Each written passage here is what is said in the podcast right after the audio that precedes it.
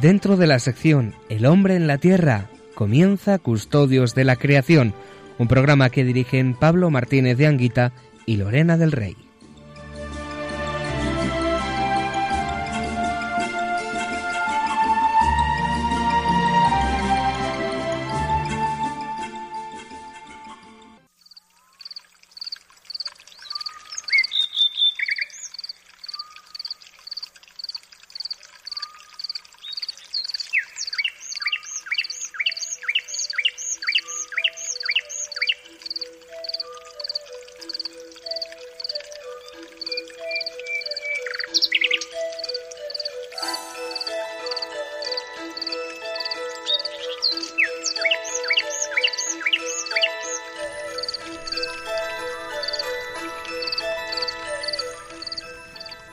Cruz fiel, árbol único en nobleza, jamás el bosque dio mejor tributo en hoja, en flor y en fruto.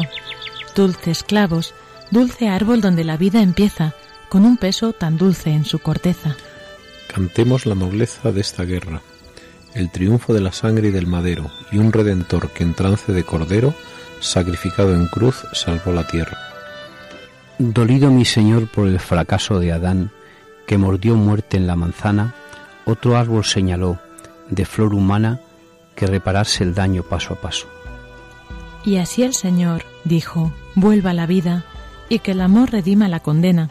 La gracia está en el fondo de la pena, y la salud naciendo de la herida. Oh plenitud del tiempo consumado, del seno de Dios Padre en que vivía, ved la palabra entrando por María en el misterio mismo del pecado. ¿Quién vio en más esterchez gloria más plena? Y a Dios como el menor de los humanos, llorando en el pesebre, pies y manos, la faja una dulce nazarena. En plenitud de vida y de sendero, dio el paso hacia la muerte, porque él quiso. Mirad de par en par el paraíso, abierto por la fuerza de un cordero. Vinagre y sed la boca apenas gime, y al golpe de los clavos y la lanza, un mar de sangre fluye, inunda, avanza por tierra, mar y cielo y los redime. Ablándate, madero, tronco abrupto, de duro corazón y fibra inerte, doblégate a este peso y esta muerte que cuelga de tus ramas como un fruto. Tú solo entre los árboles, crecido para tender a Cristo en tu regazo, tú el arca que nos salva, tú el abrazo de Dios con los verdugos del ungido. Al Dios de los designios de la historia, que es Padre, Hijo y Espíritu, alabanza al que la cruz devuelve la esperanza de toda salvación, honor y gloria. Amén.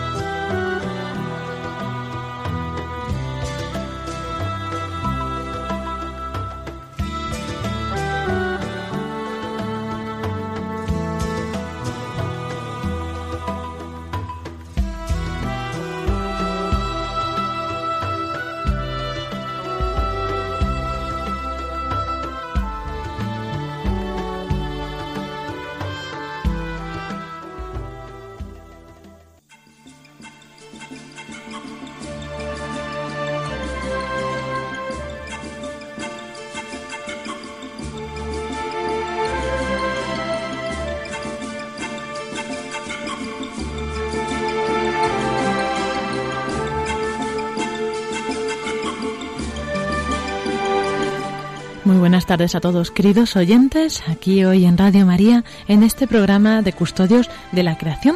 Pues hoy empezábamos con este himno que se reza en la liturgia a las horas en la Semana Santa, que estamos ya a sus puertas.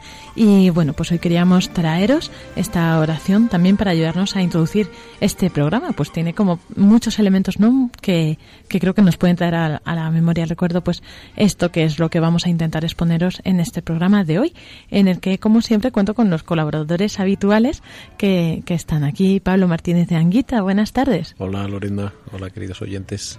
¿Qué tal? Bien. Pues muy bien. Sí, contento. Pues siempre contento. esto ya se acaba la cuaresma, pero bueno, esto es eh, para mayor bien, ¿no? Esto trae mucho fruto. Bueno, sobre todo, además de que se acabe la cuaresma, yo tengo ganas de que se acabe el trimestre y que por lo menos los profesores tengamos unos días de vacaciones. Las clases se van acumulando y el trabajo y, y vienen muy bien unas vacaciones. Sí, eso siempre viene bien. y también tenemos a don Francisco Marcos. Buenas tardes. Buenas tardes, Lorena, queridos oyentes. ¿Qué tal? ¿Cómo estás? Pues mira, por aquí rodeado de buena gente. Ajá, eso está muy bien, muy bien. Pues con esto damos comienzo al programa de hoy en el que traemos, pues, como siempre, eh, primero pues una tertulia, aquí una mesa redonda, luego también tendremos una entrevista con Josep María Mayarac, eh, muy interesante, unos temas que nos va, que vamos a tratar que realmente merecen la pena. Y luego, pues Iván nos traerá, si Dios quiere, también eh, la sección con, pues, las fundaciones de Santa Teresa de Jesús. Pues así damos comienzo hoy.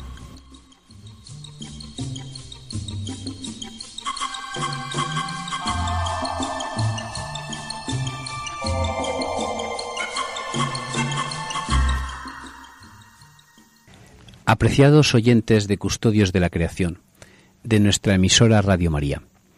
Dice un refrán de mi pueblo que marzo, marzuelo, un día malo y otro bueno. Es decir, que en el mes de marzo hay días de lluvia y de frío, seguidos de otros con los cielos azules y los termómetros calientes. Nuestra naturaleza se adapta a este clima, y en este mes empiezan ya algunos árboles a llenarse de sus bellas flores.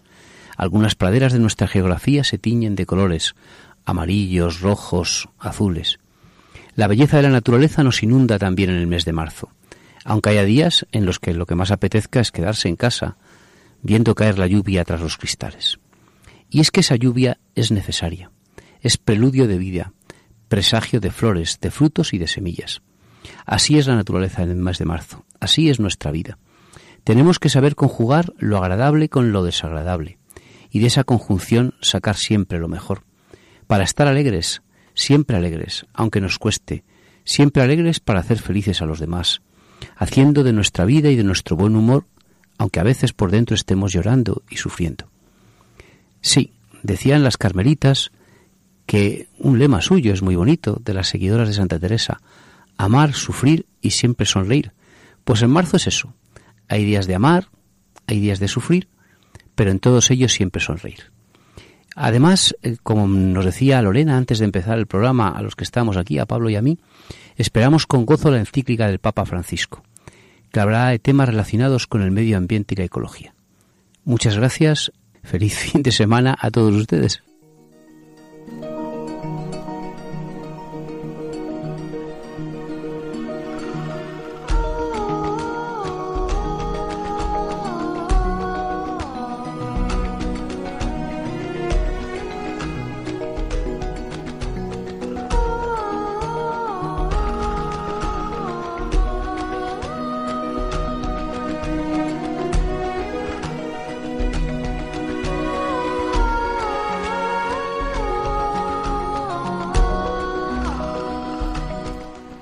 Así llegamos a esta sección, esta primera sección del programa de Custodios de la Creación, que bueno, pues Pablo nos suele traer aquí algunos temas para compartir, para pues iluminarnos, ¿no? Y, y aprender a vivir pues esta vida cristiana, pero conforme, ¿no? Coherente con, con este ambiente que nos rodea. Y bueno, Pablo, no sé qué nos traes hoy.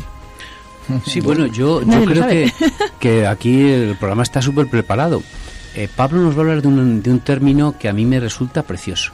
Nos va a hablar de la ecoconversión, algo pues muy actual y muy relacionado con la conversión, estamos en el Cuaresma, y con la ecología. Bueno, pues la verdad es que no. A mí solo se me ocurre hablar en, en términos concretos. Pero no. Y, y yo creo que es un poco lo que venimos hablando aquí de, de cómo la belleza nos toca, ¿no? Y esta semana, pues voy a contar una anécdota, ya que estamos aquí.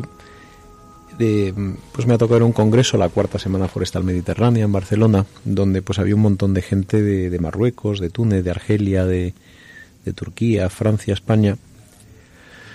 Y pues tuve la suerte de, de poder charlar, charlar con un montón de, de colegas de, de Marruecos y de Túnez y verdaderamente incluso me una cosa que me conmovió mucho no Pues yo terminé la exposición y se levantó pues un político marro- eh, tunecino y con, lágrimas en los ojos y tal, y dice, acaban de matar a 17 personas en mi país, entre ellos varios españoles, quiero que hagamos un minuto de silencio y tal. Y, y bueno, pues, pues guardamos un minuto de silencio, ¿no?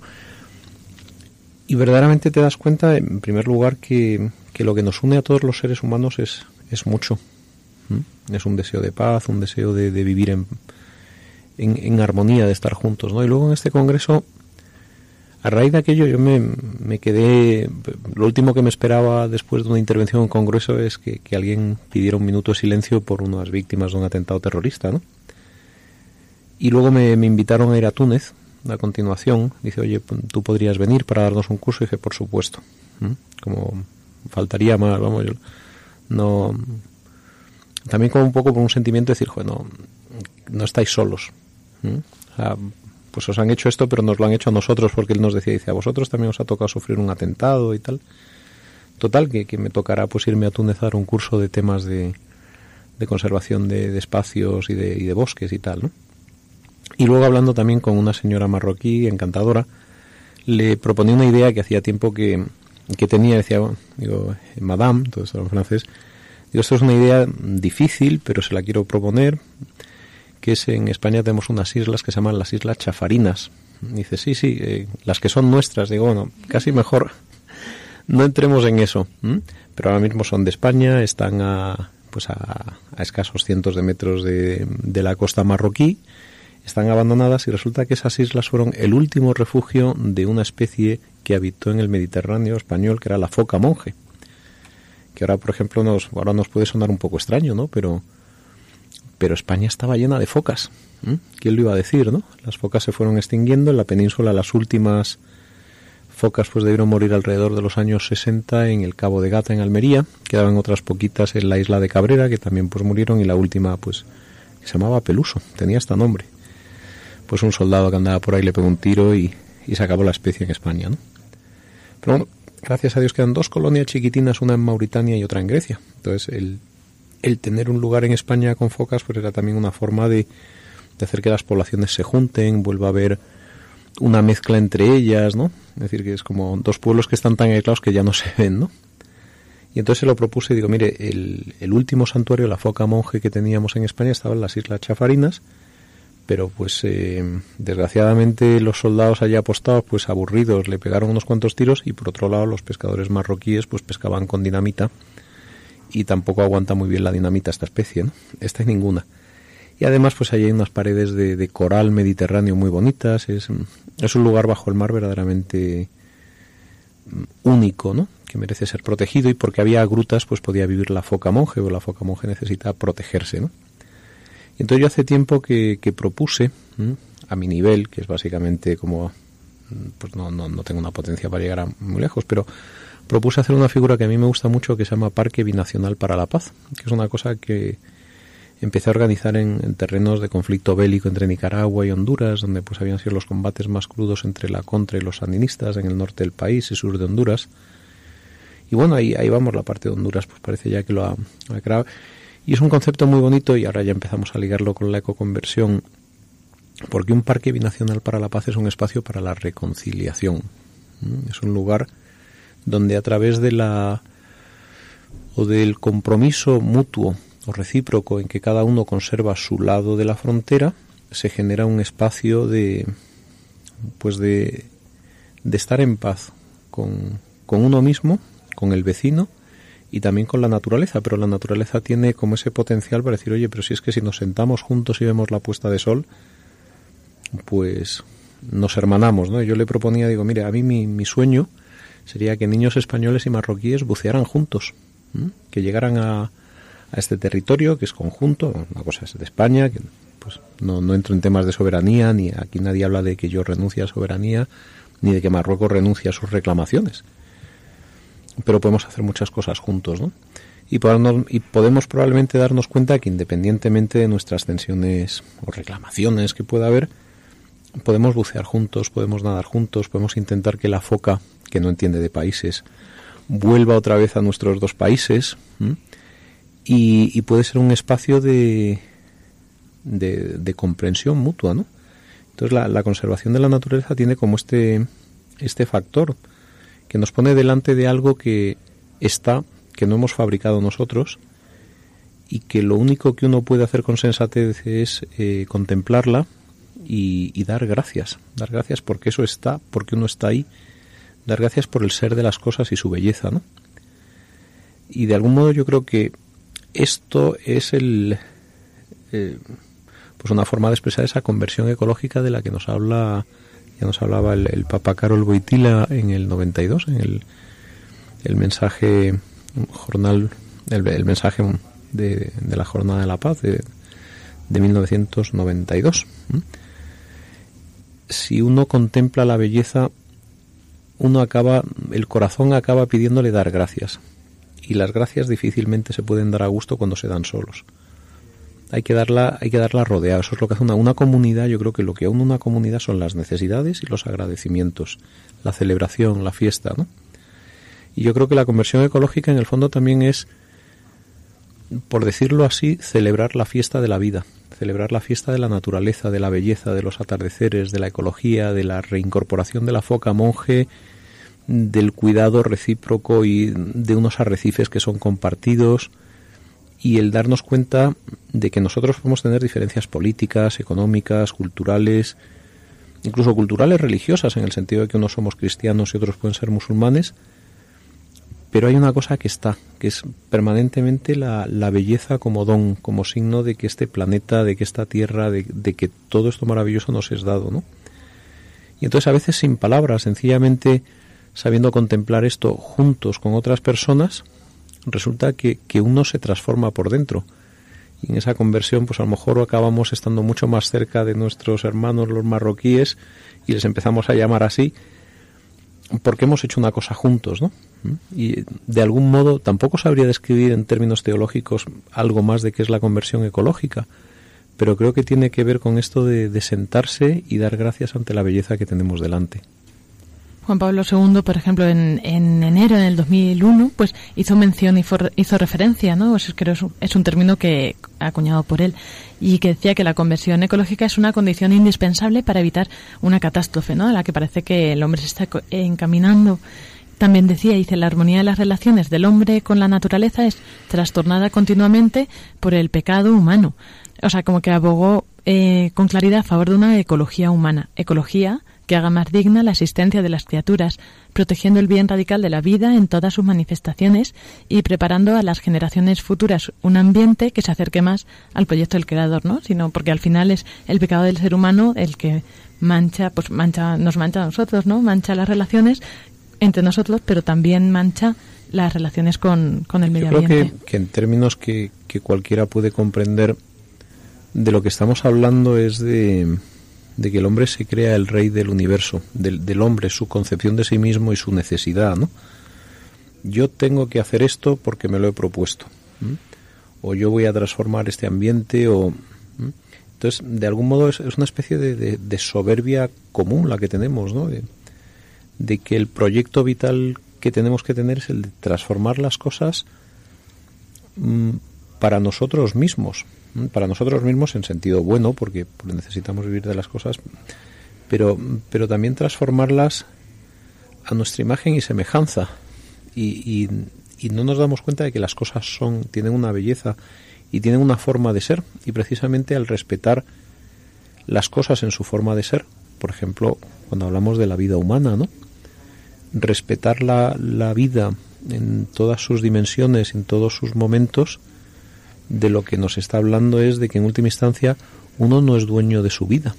Uno tiene una vida que es un don, es un regalo, uno la, la utiliza, pero en última instancia te es dada y por lo tanto te remite a un dador de vida, llámalo como quieras, ¿no? Entonces esa, esa contemplación de la naturaleza ese percibir un orden maravilloso, precioso, bien estructurado desde lo pequeño a lo grande, que lo, podemos ver en, no sé, en las propias reacciones, reacciones químicas, ¿no? Como, como de repente el mar se empieza a acidificar, pero entonces se, descalcifica algo en el suelo y se equilibra para que los peces sigan viviendo. Vivimos en un lugar con unos equilibrios ecológicos maravillosos. Un lugar hecho para vivir, a la distancia adecuada del sol, en fin, miles de factores. De algún modo, es un recordatorio constante para saber que el, que el hombre no se pertenece a sí mismo en última instancia. Uno es de uno y, y de algo o alguien que le ha hecho, lo mismo que, que, ha hecho el mar, ¿no? Y esto que a lo mejor una persona pues mm, lo puede entender o no lo puede entender, decir yo no soy creyente o no lo creo, sí que es verdad que cuando, cuando estamos delante de la naturaleza lo que es impepinable es que hay cosas que nos asombran, que nos fascinan, que...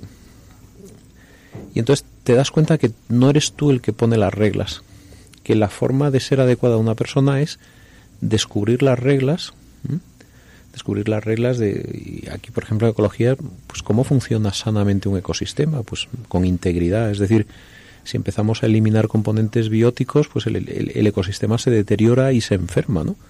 Por lo tanto, la forma de ser es la, interrelación, lo que se llama pues, que, los ecosistemas sean resilientes, que las partes entre sí estén relacionadas para que si hay una plaga, pues haya una contraplaga. Las, forma, las cosas tienen una forma de ser y nosotros estamos llamados a descubrirlo. Y al descubrirlo, a obrar con, conforme a lo que vamos descubriendo. Las leyes naturales, en este sentido, la, la ecología es la, la, primera de las leyes naturales, es como son las cosas.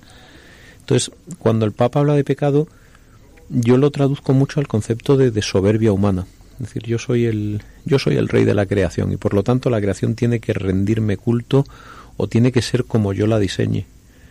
Pero esto sería tan ridículo como enamorarte de una mujer y decidir transformar a tu mujer en la mujer que tú quieres que ella sea. Diciendo, pero si es que esto no es, ni es lo que ella quiere, ni es en el fondo lo que a ti te va a construir. Lo que tú tienes es que comprender bien cómo es tu relación con ella, ¿no? Para mí esa, esa conversión ecológica es una conversión de humildad, es una, es una renuncia fundamentalmente a, la soberbia del hombre al darse cuenta de, de que su vocación más profunda es descubrir mm, la sustancia de la que está hecha la vida. Nosotros los cristianos sabemos que esa sustancia tiene que ver o es amor. Y por lo tanto nos lo simplifica todo mucho, ¿no? El, el amor, el, la entrega, ¿no? Es como un camino muy corto para, para que las cosas salgan bien, ¿no? Entrega con inteligencia y amor con inteligencia, pero en última instancia amor, admiración, ¿no? Amor, belleza, verdad, bien, ¿no? Los, ¿cómo se llamaban? Los grandes, eh, no recuerdo el nombre, ¿eh? pero los grandes conceptos o, las grandes realidades profundas, ¿no? Pues de algún modo yo creo que el, el, el concepto de pecado es precisamente salvar, saltarse todo esto y pensar que uno es el, centro y que por lo tanto la, la, vida, la naturaleza, las focas y los arrecifes tienen que estar para que yo los maneje como quiera, sin darnos cuenta que hay un orden preestablecido y que el hombre está llamado a encontrar ese orden y a, trabajar la tierra de acuerdo a ese orden. Sí, yo quisiera mandar un saludo a los Boy Scouts de Cádiz, eh, este verano, me parece que ya se lo conté, tuve la suerte de coincidir con, con el obispo Zornoza en el último día de una peregrinación. Y esto viene a cuento porque Pablo nos ha hablado de la maravillosa que es la naturaleza y concretamente de una zona de España, que es toda la zona de Cádiz, la zona del, del, Pinsapar, de Grazalema, toda la Sierra de las Nieves, donde están todos los alcornocales es un sitio muy bonito, el sitio donde más viento hace, que va la gente a Tarifa allí a, hacer windsurfing, ¿no? Y luego la maravilla de, del Atlas marroquí, ¿no? Marruecos no es un desierto solo. En Marruecos hay zonas preciosas. En el Atlas hay eh, un árbol que es el cedro atlántico, que es, es típico de, del Atlas. Y la idea que ha dicho Pablo, pues es una idea que, que es preciosa, lanzarla de nuevo el, ese, como dice Pablo, el parque binacional. parque binacional para la paz. Ese es el, concepto que ha intentado incorporar tanto en Marruecos como en España, que son territorios de ambos países que se conservan en un plan común, sin modificar soberanías, pero sabiendo que para que las cosas se conserven bien tenemos que trabajar juntos. Mm, yo puedo decir que cuando voy a muchos sitios, pues hay muchas cosas que si uno no pertenece a la misma cultura, a lo mejor pues no, no las puede expresar o no se entienden, ¿no? pero estoy convencido que una puesta de sol sobre el Mediterráneo, o bucear y encontrar unos corales, o volvernos a alegrar porque exista una foca, eso forma parte de una, de una conversión del corazón cuando, cuando entendemos en profundidad todo lo que lleva y no solo nos convierte, sino que nos hace más hermanos. Y si nos hace hermanos será porque tenemos un mismo Padre. Yo creo para, para concluir, pues bueno, o sea, con unas palabras del, de Juan Pablo II que decía esta llamada, ¿no? A, dice, es necesario estimular y apoyar la conversión ecológica, ¿no? Que sí que veía como que la humanidad cada vez era más sensible con respecto a, a pues toda esta catástrofe hacia la que se estaba encaminando, ¿no? Y que no solo estaba en juego una ecología física, sino también una ecología humana que haga más digna la existencia de las criaturas. Porque al fin y al cabo, pues eso decía, el Creador no ha hecho al hombre como un déspota autónomo de la naturaleza, no es la misión de, de un dueño absoluto e incensurable, sino la de un ministro del reino de Dios llamado a continuar con la obra del Creador, una obra de vida y de paz.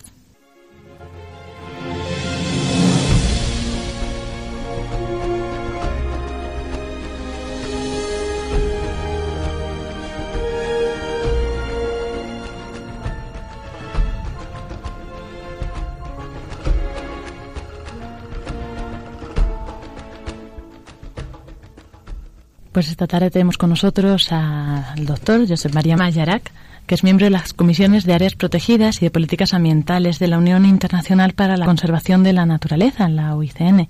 Ha realizado y publicado numerosos trabajos sobre el patrimonio inmaterial asociado a la naturaleza, así como sobre los valores culturales y espirituales de la sostenibilidad en su mayoría de ámbito europeo e internacional.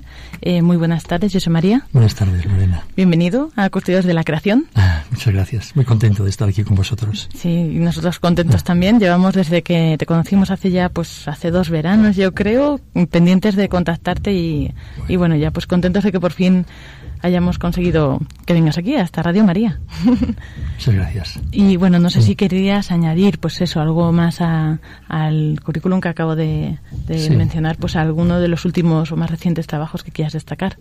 Bueno, quizás subrayar que estoy colaborando con comunidades monásticas cistercienses y benedictinas, con los benedictinos en un curso que estamos organizando desde hace ocho años sobre naturaleza y espiritualidad que en realidad es una especie de introducción a la contemplación de la naturaleza, basada en las correspondencias, correspondencias de los ciclos que tiene la naturaleza y la correspondencia que estos ciclos tienen con los ciclos humanos y con las actitudes armónicas, con las virtudes, digamos, que corresponden a estos ciclos.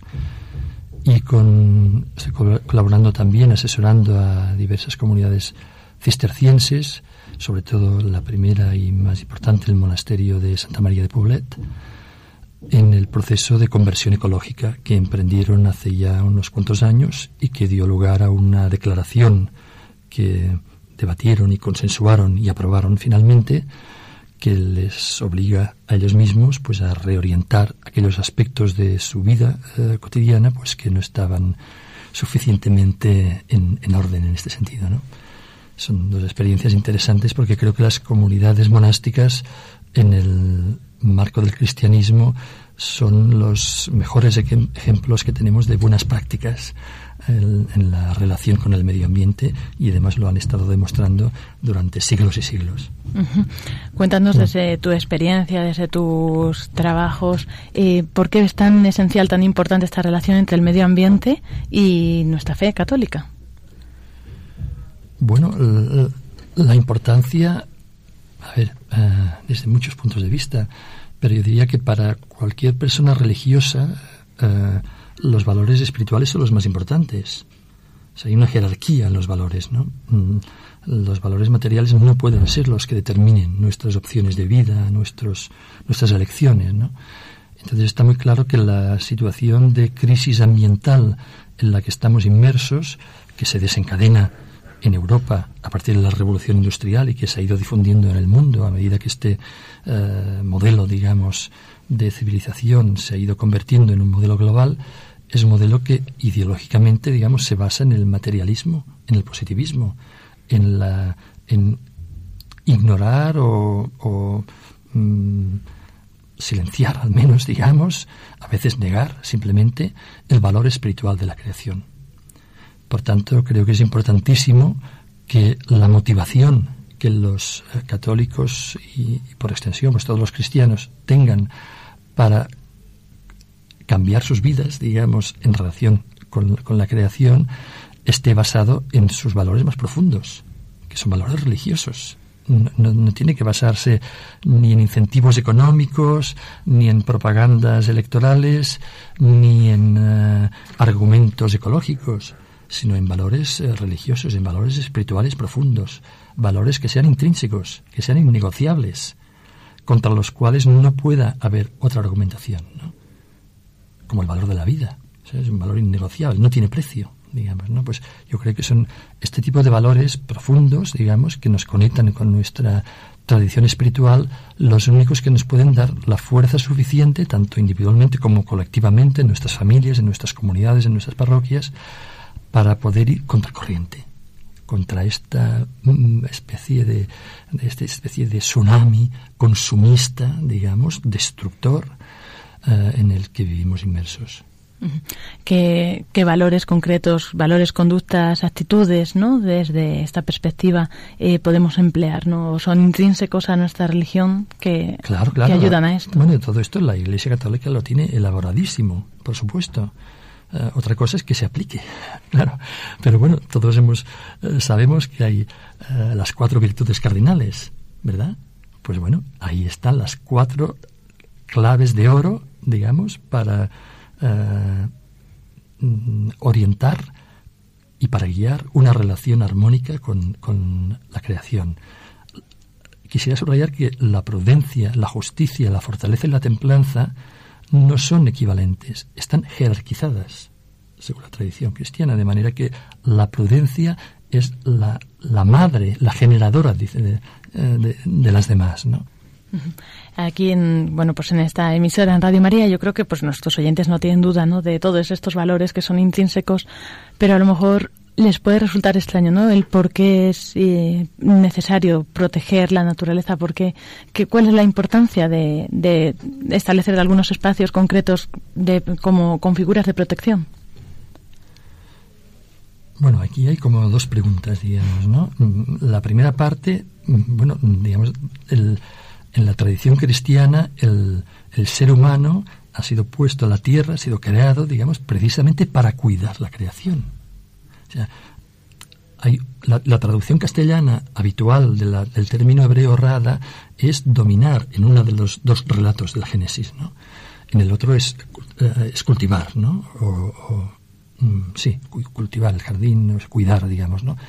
Pero en realidad eh, hay que tener presente que el, relato del Génesis, digamos, hay que contextualizarlo, digamos. En aquel momento estaba dirigido a unas comunidades que eran agricultores y ganaderos seminómadas.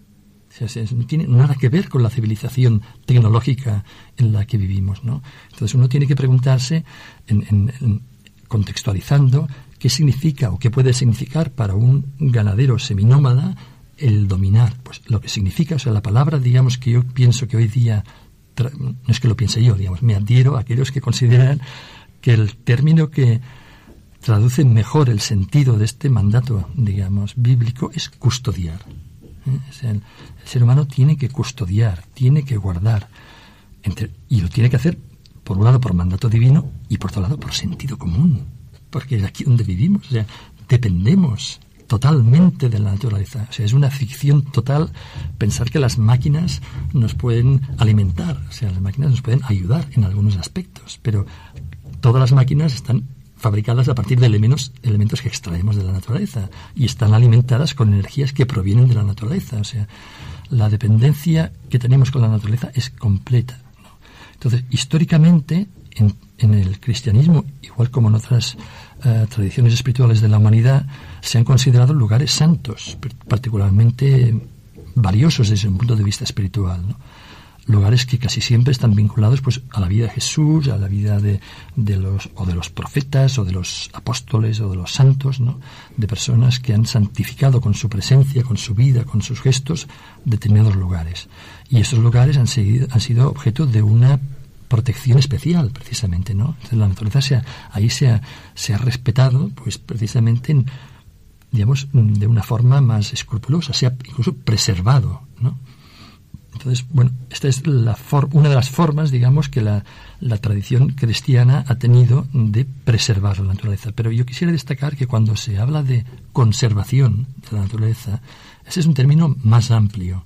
O sea, preservar sería como mirar y no tocar, ¿no? O sea, hay lugares determinados que la tradición cristiana ha preservado, pero mayoritariamente lo que ha hecho ha sido conservar, en el sentido de es el ejemplo de las órdenes monásticas, ¿no? De utilizar de una forma sensata, prudente, prudente, templada, digamos, ¿no? Utilizar los recursos de una forma que ahora diríamos pues también sostenible, es decir, que no haya una merma para las generaciones futuras.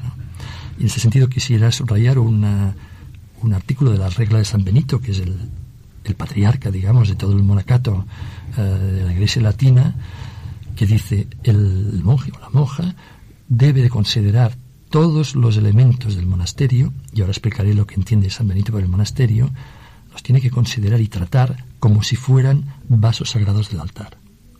¿Y San Benito qué entiende por monasterio? Pues entiende los bosques, los campos, los prados, los huertos, los jardines y los edificios, por supuesto. O sea, San Benito, igual que San Basilio en las iglesias orientales, prescribe la autarquía, la autosuficiencia, tanto como sea posible, de las comunidades monásticas. Entonces, es una concepción orgánica, digamos, ¿no? Esta es la misma concepción que todos los escolásticos, San Alberto el Magno, etcétera, etcétera, pues han tenido incluso del universo, entendido siempre como, organismo, la tierra como organismo, la iglesia como organismo, el, el, monasterio como organismo, la parroquia, o sea, es una visión orgánica del cosmos. La teoría Gaia no es un invento de hace cuatro días, o sea, Toda la tradición cristiana ha tenido esta visión orgánica. La diferencia es que no es materialista. hay un cuerpo, pero hay una alma y hay un espíritu. Y la tradición cristiana afirma que Dios es omnipresente. Este es un atributo en el que no reflexionamos, o raramente reflexionamos, en la omnipresencia divina. Porque si es omnipresente, está presente en la naturaleza. Y tenemos el ejemplo de la vida de Jesús. Sea, Jesús, ¿dónde se iba a orar? Continuamente los evangelios nos lo dicen. Pues deja a las multitudes, deja a los discípulos y se va a la montaña. Continuamente se va a la naturaleza a orar. Bueno, pues ahí tenemos el ejemplo supremo. También en, bueno, en parte de tu investigación, de tus trabajos, eh, consiste en, en, la protección de espacios naturales por estos valores también espirituales. Sí. Si quieres añadir algo más a esto y también pues contarnos algún ejemplo más concreto. Sí. Bueno, efectivamente, o sea, la, protección de los espacios naturales con argumentos, digamos, científicos es un fenómeno muy reciente históricamente, o sea, apenas 100 años. ¿eh? En España, 107 o 108 años cuando se declararon los primeros parques nacionales. Y bueno, y si uno lee los textos de esas primeras declaraciones, en realidad tampoco eran mm, intenciones únicamente materialistas, no era para, para no se contemplaba la naturaleza únicamente como recurso natural, digamos, ¿no? sino que se pretendía también satisfacer pues necesidades anímicas, digamos, ¿no? de las personas. Pero lo que iba a decir es que anteriormente, durante miles de años, en la tradición cristiana y en, y en otras, pues la naturaleza se ha protegido, se ha mm, conservado o se ha preservado incluso estrictamente debido al valor espiritual que se le atribuía a ciertos lugares, a ciertas pues montañas, eh, cuevas, islas, lagos, etcétera, etcétera. Y esto, en el caso del cristianismo, ya digo, está muy vinculado, por un lado, a las eh, órdenes contemplativas que se instalaron en la naturaleza, y tenemos que recordar que en muchos países cristianos la proporción del territorio que llegaron a gestionar podía acercarse al 30%, o sea que no estamos hablando de cosas mm, menudas, sino muy significativas. Y además su modelo, digamos, de organización territorial y de uso de los recursos es el que acabó impregnando el resto de la sociedad, ellos en el ejemplo a seguir, por decirlo así, con lo cual su modelo de equilibrado, pues realmente fue el que acabó como imponiéndose. También la presencia de ermitaños. Esto viene desde los primeros siglos, desde la tradición de los padres y madres del desierto, la presencia del, del solitario que vive aislado en la naturaleza, orando en comunión con Dios permanentemente. ¿no? Entonces, estas presencias, digamos, cenobíticas y eremíticas en la naturaleza, en oración, en contemplación y en armonía han sido como los, referentes a lo largo de la historia de la cristiandad del, bueno, el ideal, que no es para todos, digamos, pero sí como el ideal, digamos, de la, la suprema armonía con la que se podía vivir en la naturaleza. Y el ejemplo, digamos, encarnado o personificado está en lo que podríamos denominar santos de la naturaleza, ¿no? En la tradición latina, pues eh, San Francisco es quizá el más conocido, pero hay cientos, literalmente, de santos cristianos, no diré del rango o del carisma o de la eh, significación de San Francisco, pero en todo caso importantes, que han vivido en plena armonía con la naturaleza, que han hablado con las plantas, con los animales, todo eso está en la tradición cristiana.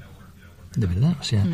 hay que rescatar todo esto. Tenemos necesidad, pienso, urgente de volver a relacionarnos de forma religiosa con la naturaleza es una necesidad acuciante para hacer frente a esta ola de materialismo y de positivismo que está destruyendo la naturaleza. Fíjate la paradoja, ¿no? Cuando surge y se impone una ideología que dice que el ser humano no tiene otro hogar que la tierra, lo que hace es impulsar su destrucción. Y ya se ve que es intrínsecamente erróneo una ideología que está destruyendo el único hogar que afirma que tiene el ser humano. ¿no? Mientras que todas las tradiciones espirituales que siempre nos han dicho que nuestro hogar definitivo está en el más allá, pues resulta que han cuidado, con sumo cuidado, el hogar terrestre en el que estábamos. Porque en la tradición bíblica, esto hay que tenerlo presente, en la tradición bíblica no solo se nos dice que, todos los seres creados son buenos, esta es la traducción habitual en castellano, habría que decir buenos y bellos, ¿eh? porque el, término hebreo top significa tanto bello como bueno. Pues bien, no solo se nos dice que todo es bello y bueno, todo lo creado, sino que se nos dice que, que Dios ama entrañablemente a todas sus criaturas, ¿de acuerdo? Y se nos dice también, en multitud de, de libros bíblicos, pero sobre todo de una forma preciosa y poética en el libro de los Salmos, que toda la creación canta alabanzas incesantemente al Creador. Entonces, cuando salgamos a la naturaleza, seamos conscientes de esto, seamos conscientes de que estamos rodeados de seres y de elementos que cada uno con su voz, el viento, el agua, los pájaros, las nubes, las hojas, todos están alabando al Creador continuamente.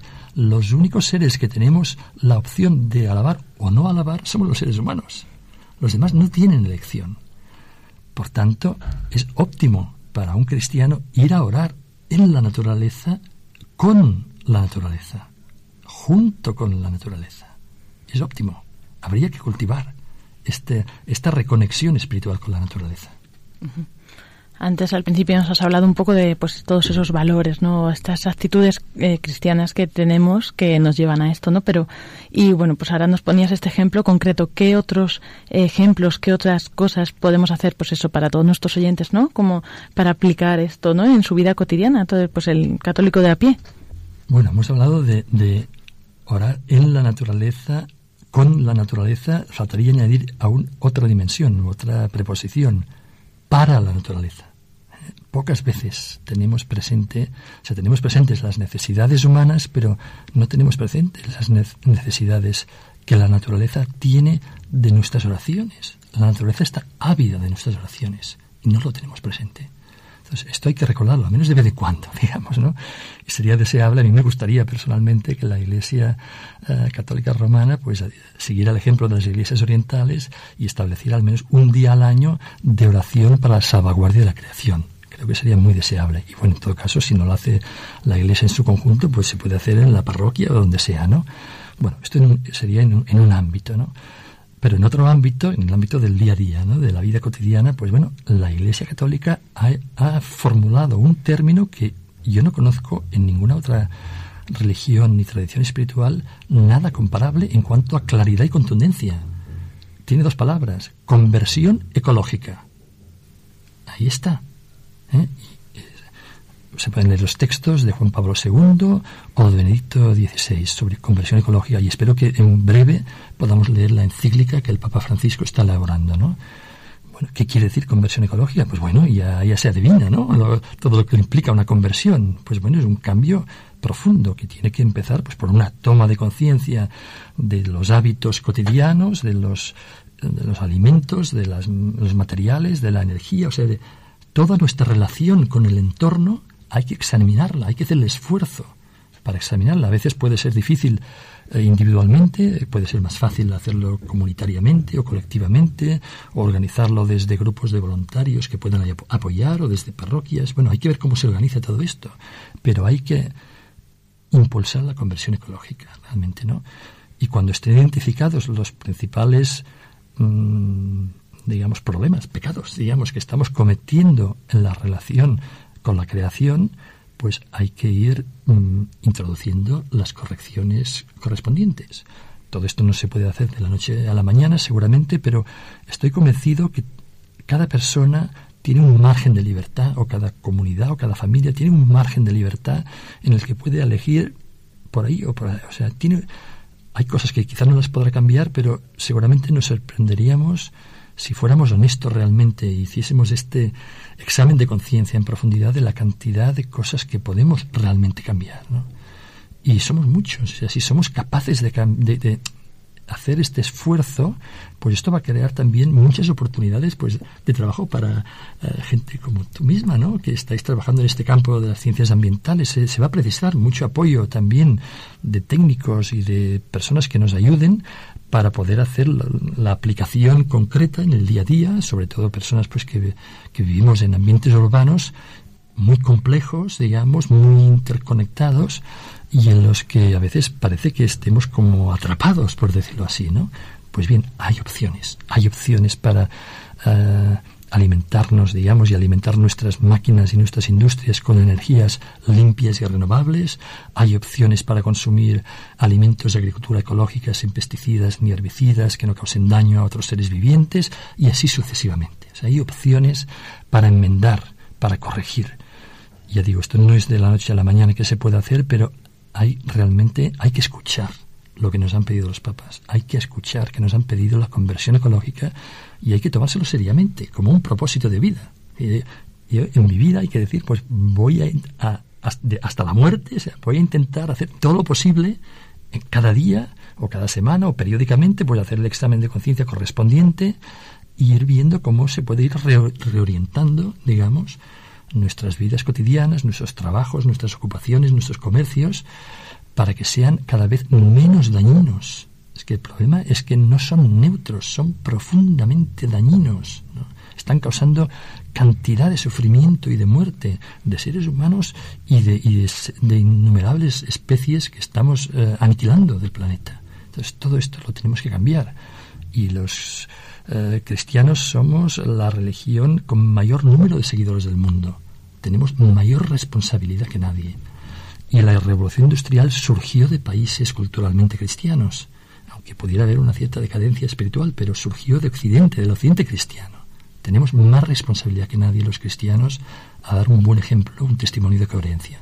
Pues muchas gracias por estar aquí hoy con nosotros, pues explicándonos, aclarándonos todas estas cosas e incentivándonos pues a tener eso, una vida más coherente con nuestra fe y que también pueda pues proteger todo esto que, que realmente nos está guardando a nosotros también, ¿no? que es nuestro medio de vida. Esperamos contar contigo en próximos programas. Si Dios quiere.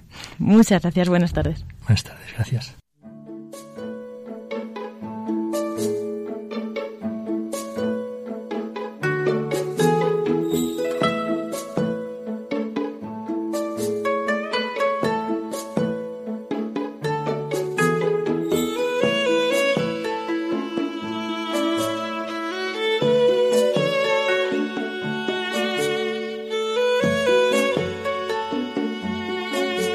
Así llegamos hoy a nuestra sección que anunciamos al inicio de este programa de que siempre nos trae Iván Renilla de las fundaciones de Santa Teresa, de, que contemplamos pues desde este punto de vista ambiental, pues él nos hace meternos ¿no? en ese entorno natural y bueno, pues hoy vamos a contemplar la fundación de Santa Teresa en 1569 en Toledo, también otro convento de San José, como la mayoría de los que, que ya iba fundando. Pues ah, sin más dilación os dejo con Iván.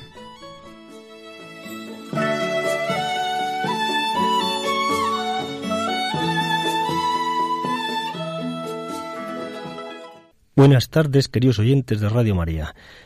Hoy vamos a hablarles sobre los parajes próximos a la ciudad de Toledo, donde se produjo la eh, quinta fundación de Santa Teresa, el año 1569, en la calle San Juan de Dios, un año más tarde, las hermanas carmelitas descalzas se trasladarían a la plaza de Santa Teresa, actual ubicación.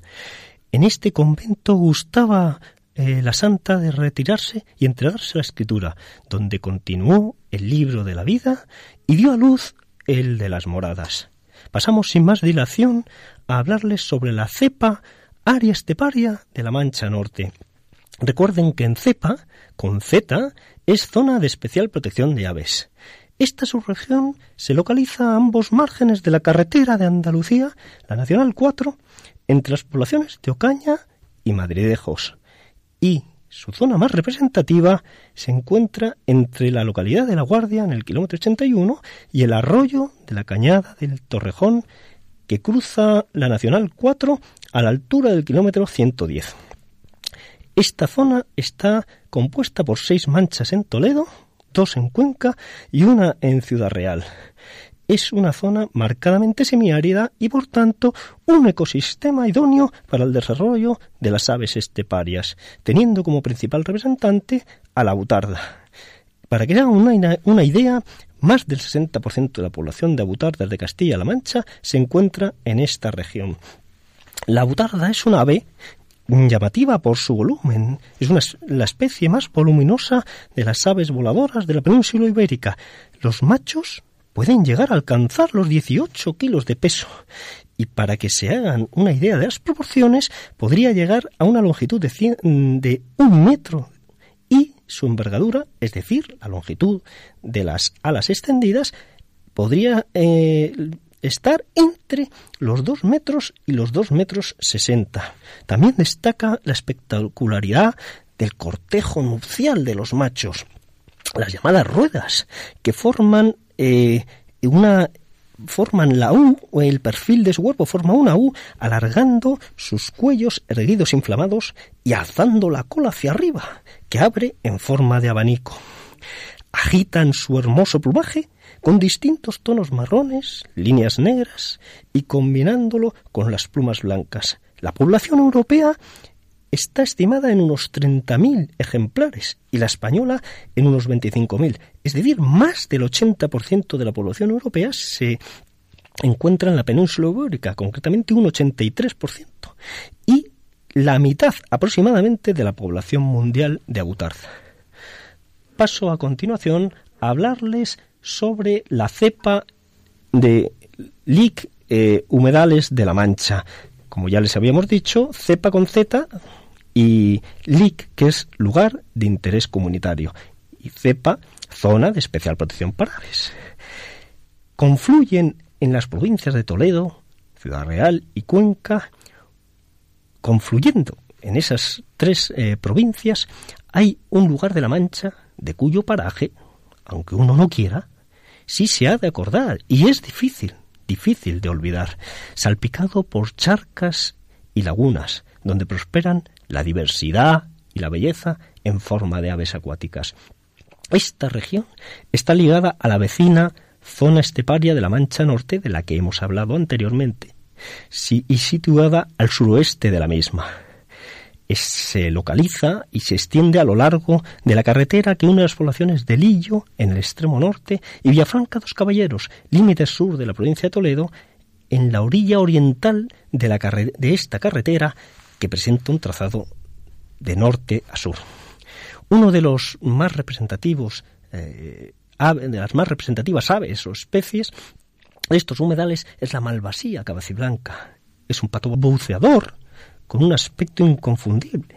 Tiene una cola larga y una voluminosa cabeza acompañada por un robusto y abultado pico.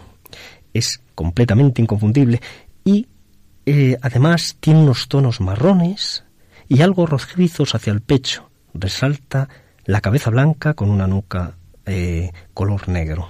En España, en los años 70, en la década de los 70 del siglo XX, estuvo a punto de desaparecer. Eh, concretamente quedaron unos 22 ejemplares en confinadas, confinados en unas lagunas del sur de la provincia de Córdoba. En la actualidad, merced a unos planes de conservación y recuperación, se ha llegado al número de estimado de 2.300 individuos y se extiende ya por eh, las provincias de Toledo, Ciudad Real, Alicante, Sevilla, Cádiz y Almería. La principal amenaza de la malvasía cabeciblanca de nuestra especie autóctona es la malvasía canela, procedente de América e introducida en Europa como ave ornamental durante la década de los 50 del siglo XX. Es poco exigente y agresiva y además tiene la capacidad de hibridarse con la mm, especie nuestra, con la mm, malvasía cabeciblanca, produciendo ejemplares fértiles que ponen en riesgo la pureza genética de nuestra especie. Pero no es el único problema. También las especies piscícolas exóticas, como las carpas o las y las percas americanas, provocan que las aves abandonen algunas zonas húmedas debido a las alteraciones que producen y ocasionan las percas, especialmente en la vegetación subacuática, que es su principal fuente de alimento, y en las poblaciones de fauna invertebrada. Las grandes, los grandes ejemplares de perca americana eh, molestan a los adultos de malvasía y atacan, pueden llegar a atacar a los polluelos devorándolos. En el libro rojo de las aves de España está como en peligro y en el catálogo nacional de especies amenazadas está catalogada como en peligro de extinción. Está incluida y amparada por la Estrategia Nacional de Conservación. Bueno, queridos oyentes, pues un saludo y que Dios les bendiga. Hasta un próximo sábado donde les hablaremos de más parajes naturales cercanos a las fundaciones de Santa Teresa.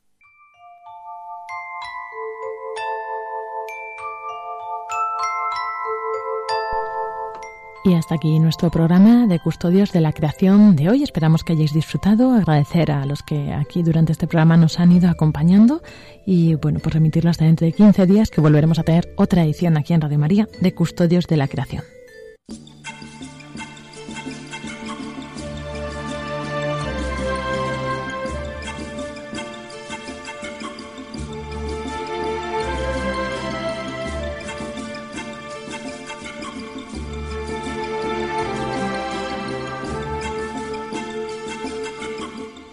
Les hemos ofrecido Custodios de la Creación, un programa enmarcado dentro de la sección El hombre en la tierra y dirigido por Pablo Martínez de Anguita y Lorena del Rey.